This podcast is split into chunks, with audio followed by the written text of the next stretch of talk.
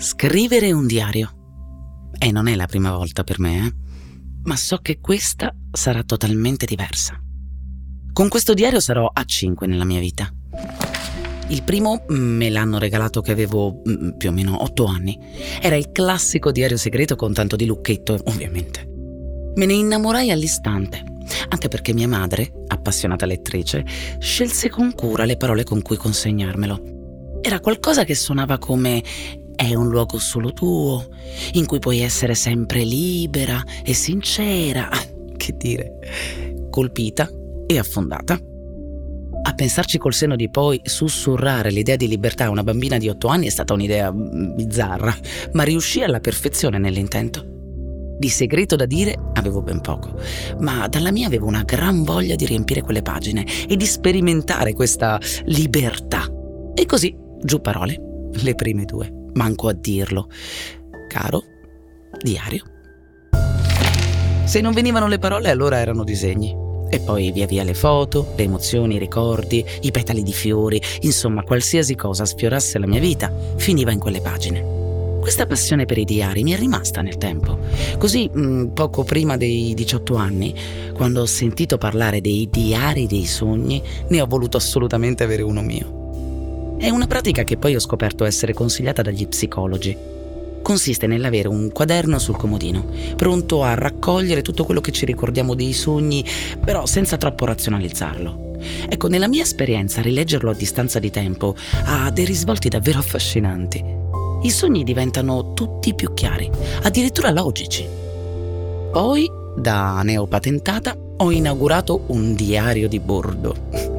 Altro non era che un quaderno che portavo nel cruscotto, ci appuntavo pensieri sparsi, frasi che mi colpivano, emozioni del momento e soprattutto ci ingannavo le attese in macchina.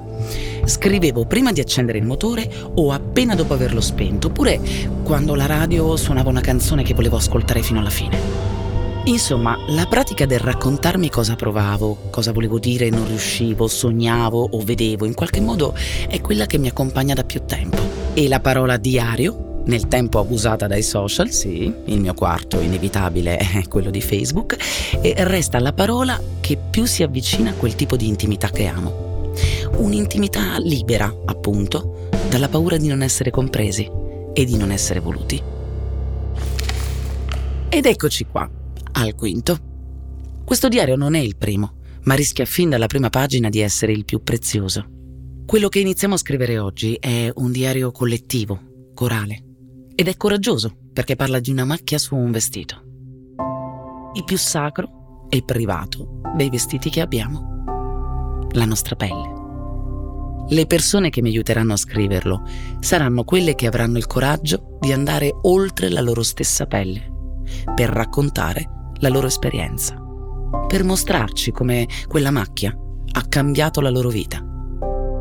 Questo diario è un dono di alcuni dei molti pazienti cui è stato diagnosticato il melanoma della pelle e di alcuni dei tanti medici che li hanno in cura e che ogni giorno si occupano di una patologia che colpisce 12.000 persone all'anno. È grazie a loro che oggi scriviamo la prima pagina dell'Oltre la pelle Diary. Grazie ad ognuno di loro.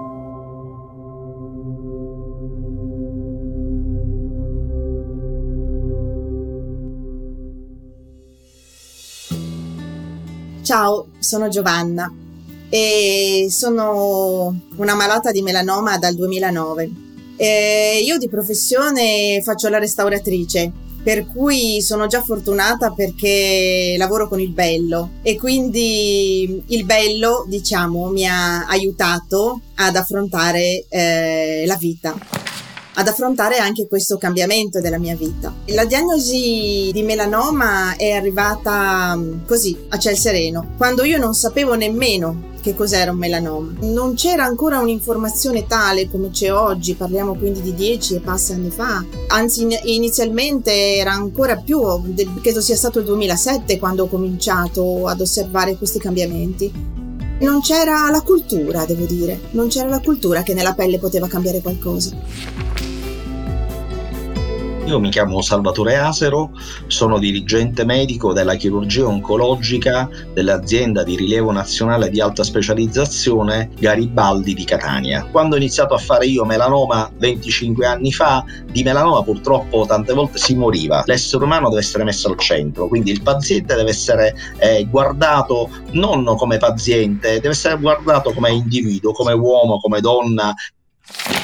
Mi chiamo Giuseppe Argenziano, lavoro come professore di dermatologia all'Università della Campania Luigi Vanvitellia. Tu proponi una cosa e il paziente dice no, ma io preferisco questo, eh, la, che ne so, la pillola invece che una ne voglio mezza, eh, invece che levare questo, questo neo voglio aspettare tre mesi, cioè la contrattazione. Allora io quando succede questo io spiego, spiego, spiego, poi a un certo punto dico guarda signora basta, io non vendo scarpe, quindi prendere o lasciare, questo è quello che sa da fare. Sono Monica Forchetta, ho 37 anni, vivo a Ladispoli, in provincia di Roma, una bellissima città di mare e oggi sono qui con voi per raccontarvi la mia storia. Tutto è cominciato dal 2013 quando mi sono accorta di questo nevo sulla pancia, sull'addome ho pensato, mai pensato di dover affrontare una diagnosi del genere. Si pensa sempre a me tanto non succede, siamo un po' un popolo così, non abbiamo purtroppo la cultura della prevenzione o, come, o comunque fino a alcuni anni fa non se ne parlava così molto di melanoma, fortunatamente adesso se ne parla e riusciamo in qualche modo a prenderlo in tempo, però quando è successo a me ancora, ancora se ne parlava molto poco. Ho stupito tutti, ho stupito e questo poi mi viene detto dai medici perché mi dicono Monica veramente sei stata una cosa eccezionale. E quindi quella è stata sicuramente la prima gioia, la prima gioia della malattia, della vita perché poi lì c'è una rinascita, sai che hai combattuto qualcosa di invisibile incredibile, qualcosa di mostruoso e, e quindi ti senti in qualche modo invincibile, pronta a, a porgere la mano a chi ha bisogno. Sono Andrea Pietro Sponghini, sono un oncologo e lavoro alla struttura complessa di oncologia universitaria dell'ospedale maggiore di Novara. Il rapporto con i pazienti è sempre stato per me il motivo per cui mi ha spinto negli anni dopo la medicina a scegliere la specialità in oncologia. Credevo di essere portato, perché ognuno di noi crede di avere delle attitudini, mm, verso una stretta comunicazione e una fondamentale capacità empatica con chi ci stava davanti. Credo che dopo anni di esperienza, sono 20, penso che il riconoscimento più bello è stato proprio la conoscenza e la comprensione delle persone che ho davanti. Non si può curare solamente un apparato, un organo, senza curare le persone che ci stanno dietro. Questo è Oltre la pelle. Questo è Oltre la pelle Diary. E questo è il Oltre la pelle Questo è Diary. Oltre la pelle Diary. Oltre la pelle Diary.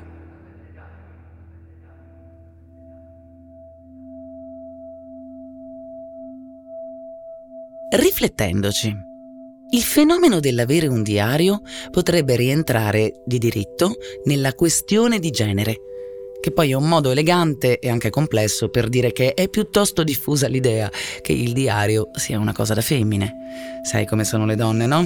Quel loro bisogno di parlare, parlare, analizzare ogni singolo sentimento. E poi ammettiamolo, è un termine anacronistico.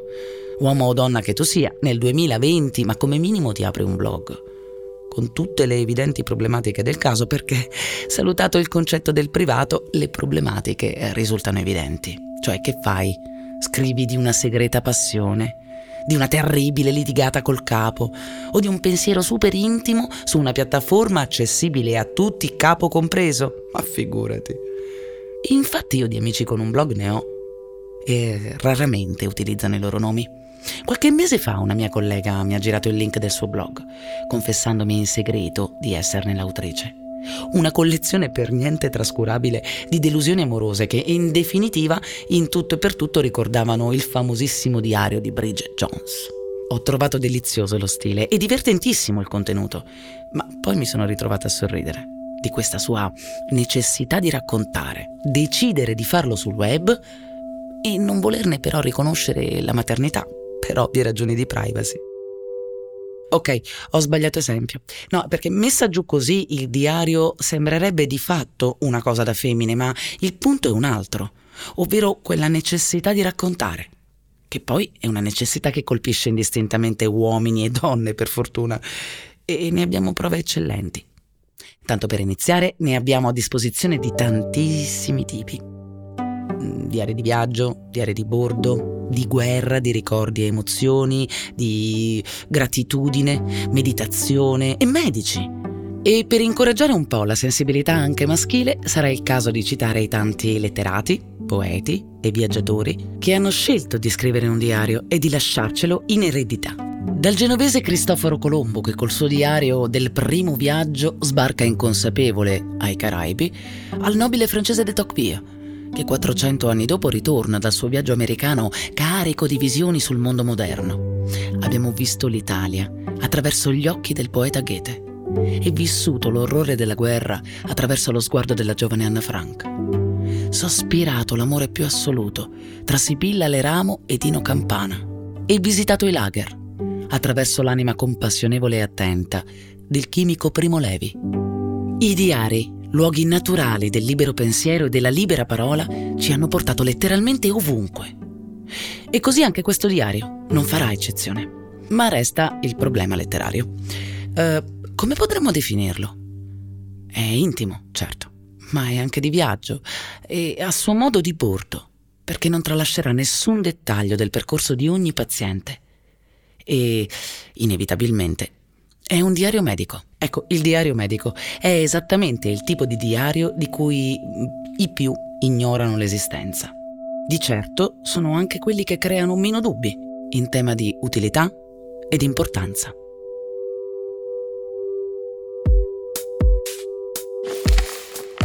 Dal punto di vista psicologico è molto importante per un paziente tenere un diario perché ci permette di esprimere, di dare voce a quelli che sono i nostri vissuti, ma anche le nostre preoccupazioni e anche le nostre speranze. Molto spesso noi rischiamo di tenercele troppo dentro, di non dirle a nessuno neanche di ammetterle a noi stessi, ma tutto questo poi rischia di appesantirci, di diventare quasi un elemento interno a noi che, che ci, ci fa del male, mentre poterli narrare innanzitutto innanzitutto ci permette di farle uscire fuori e non solo, poi la narrazione e il tenere un diario ci permette di mettere in ordine le nostre emozioni, di trovare un filo logico, di ripensarle e quindi rimettendo insieme le emozioni, anche le più negative, le più devastanti, eh, riusciamo a guardarle un po' distaccate, riusciamo a trovare un ordine, a metterle insieme e quindi ad assumere una maggiore capacità di controllo anche su queste emozioni. Sono Gwendalina Graffigna, sono professore di psicologia dei consumi e della salute all'Università Cattolica e dirigo il centro di ricerca Engagement Hub, Consumer, Food and Health Engagement Research Center. È un centro dedicato proprio a promuovere e a misurare il coinvolgimento attivo dei pazienti, delle persone nel loro percorso di salute. In ambito sanitario per engagement del paziente si intende la capacità di partecipazione attiva delle persone nel loro percorso di salute. Engagement è una parola tecnica, scientifica inglese che possiamo tradurre in termini di coinvolgimento attivo, oppure anche di sentirsi protagonisti del proprio percorso di cura, ma anche della propria prevenzione. E quindi l'engagement presuppone non soltanto dei comportamenti, ma anche delle attitudini e soprattutto un cambiamento psicologico nel come noi ci rendiamo conto di non essere soltanto dei meri fruitori di una cura, di un servizio, ma siamo dei co-costruttori di questa cura, di questo servizio, siamo dei protagonisti. L'empowerment del paziente è un altro concetto tecnico scientifico eh, che se lo traduciamo vuol dire dare o avere potere ed infatti è un elemento molto contiguo molto vicino al concetto di engagement di cui parlavo prima perché il coinvolgimento attivo e il protagonismo non ci può essere se non c'è poi anche un passaggio di strumenti concreti a quella persona, a quel paziente affinché possa essere protagonista della sua cura. Quindi l'empowerment in termini di dare potere vuol vuol dire innanzitutto passare delle informazioni, vuol dire avere un'alfabetizzazione sanitaria rispetto alla propria condizione medica, ma anche rispetto alla cura e vuol dire anche avere quegli strumenti, oggi molti sono strumenti digitali, ma possono essere anche strumenti diversi, relazionali, per poter far sentire la propria voce e quindi fare domande, ricevere risposte o addirittura dare degli input verso lo sviluppo delle cure, dei programmi sanitari. Quindi potremmo dire che engagement ed empowerment sono un po' come due cugini, due elementi eh, che devono necessariamente essere insieme. Dell'infinità di parole ascoltate, ce ne sono alcune che assolutamente non devo perdere e verranno segnate, pagina dopo pagina, su questo diario. La figura di un terapeuta nella malattia oncologica è fondamentale, anche un terapeuta di natura psicologica, psicoterapeuta o soltanto uno psicologo che aiuti un po' ad esprimere quelle che sono le proprie preoccupazioni, i propri dubbi e come si diceva prima a metterle insieme e a metterle in ordine. Lo psicologo questo fa un po' come se fosse un diario, un po' come se fosse una tavolozza bianca, è un amico che ti ascolta, senza giudicare e soprattutto senza avere paura delle emozioni anche negative che gli si va a raccontare con la certezza che non lo colpirai, che non gli farai del male, non lo danneggerai, no? Mentre queste preoccupazioni, queste, questa negatività che, tal, che, molto spesso si ha, questa grande incertezza, eh, abbiamo quasi pudore e paura a raccontarla ad un amico o un familiare, abbiamo paura di ferirlo, eh, abbiamo paura anche a raccontarla a noi stessi.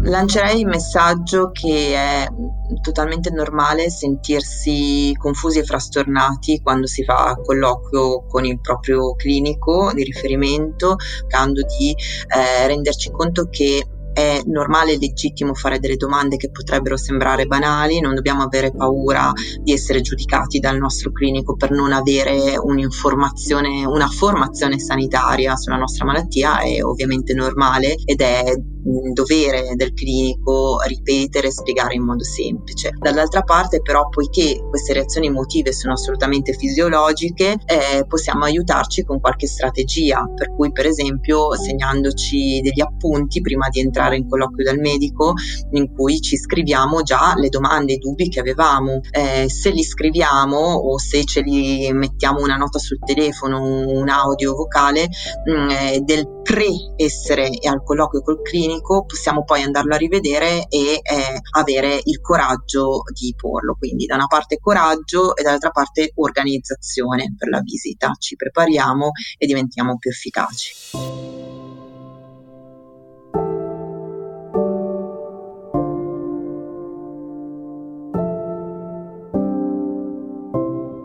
Scrivere un diario, questa è la volontà. Un diario per nulla segreto ma condiviso, a più voci. Questo è il suono. Con preghiera di diffusione e a futura memoria. Ogni pagina di questo diario ci accompagnerà attraverso una tappa del percorso di consapevolezza necessaria per difendersi dal melanoma della pelle. La prima tappa, la più importante, se ben accolta da noi, è il sospetto. Quello che troppo poco siamo inclini ad assecondare e che più può tutelarci perché se è vero che le nature sospettose non piacciono a nessuno, è altrettanto vero che un sospetto sulla nostra salute andrebbe sempre ascoltato con attenzione. Come suona un sospetto? Che voce ha? Cosa vuole comunicarci? C'è una pagina di questo diario che lo racconta. La prossima.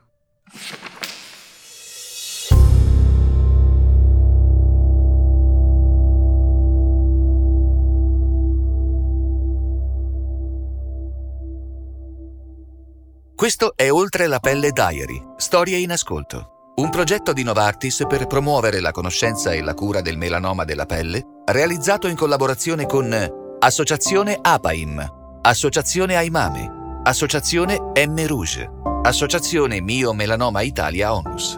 Ospiti Gwendalina Graffigna, professore ordinario presso il Dipartimento di Psicologia. Testo e voce Ilaria Cappelluti. Montaggio, musiche originali e sound design Indie Hub. Produzione Voice.fm